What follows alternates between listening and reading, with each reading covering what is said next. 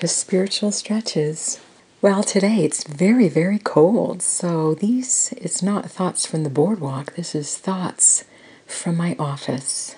When I'm treating, it's so amazing. I have this little six year old who came in with concerns about his music teacher, and he said he didn't like the words that would come out of her mouth sometimes. I asked him, what were the words like? He said they weren't bad words, it's just the way she said them. I pause. I ask you to think about how you communicate.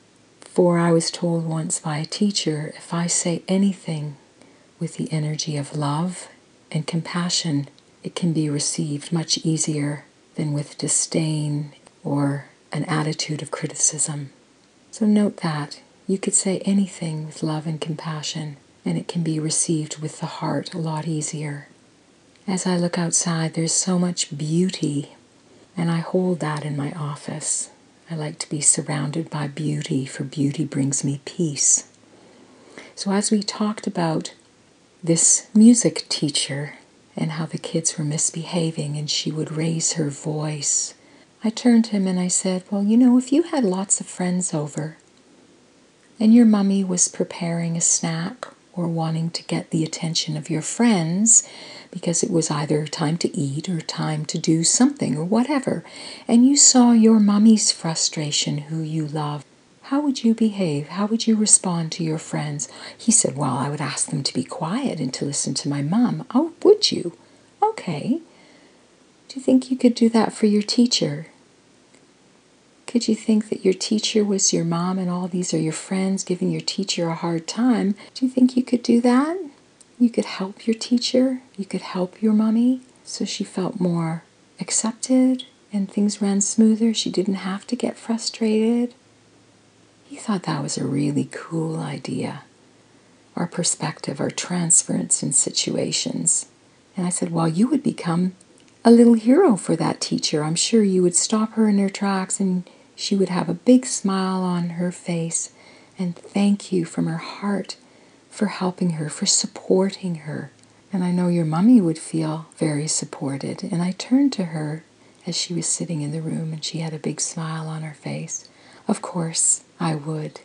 We went a little further with this exercise to identify the uniqueness, the gems in those around us.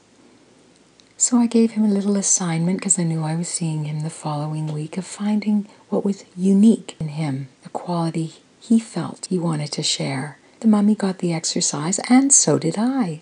So I did see him a week later, which was only yesterday, and I asked him about the unique quality. Actually, he brought up the word unique first.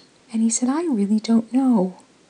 But when I thought about it, I really try my best when I do my skateboard.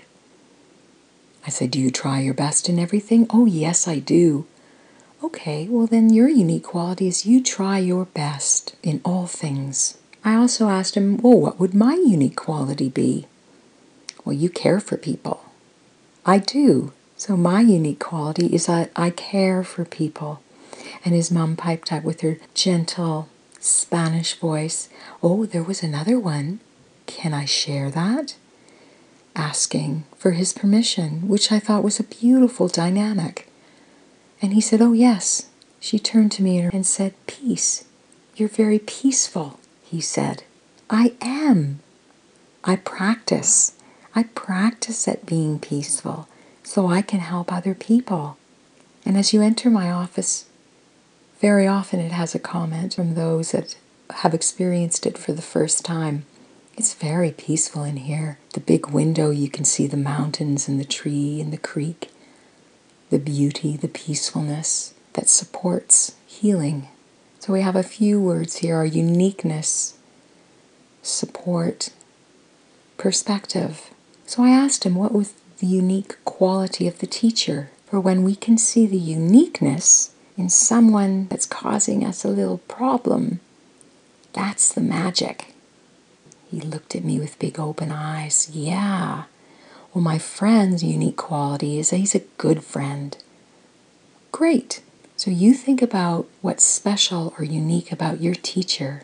Okay, he replied. So, as we take this stretching into your life, if you can find the uniqueness, the special gem in a relative that causes you frustration, or anyone in your life that you run into, it's a wonderful thing to practice and to be support for all human beings in this time of celebration over the holidays because apparently it is one of the most difficult times for people. It triggers and brings up memories of loved ones lost, divorce, separation, time alone, which is another podcast completely. For yes, we are never alone. The human condition is here to teach us that we are spiritual beings in a physical reality. So may the light of the universe be always with you and spend time with children. Their beauty, their vulnerability, their messages seem so crystal clear. And in ending, he came into my vestibule or my waiting room and saw the salt crystal lamps and said, Oh, I love these. I said, wow, the salt is like a crystal. And what it does is it helps leach out or take out the impurities of the air. I said, Just like the ocean. What's the ocean made of? Oh, salt water, he said. Well, of course. Just think of it as a big liquid crystal. People love, people gravitate into the ocean and sit there and they feel better and they heal. It draws impurities out from them. Oh, wow, he said. I'm going to think more about that. Hmm.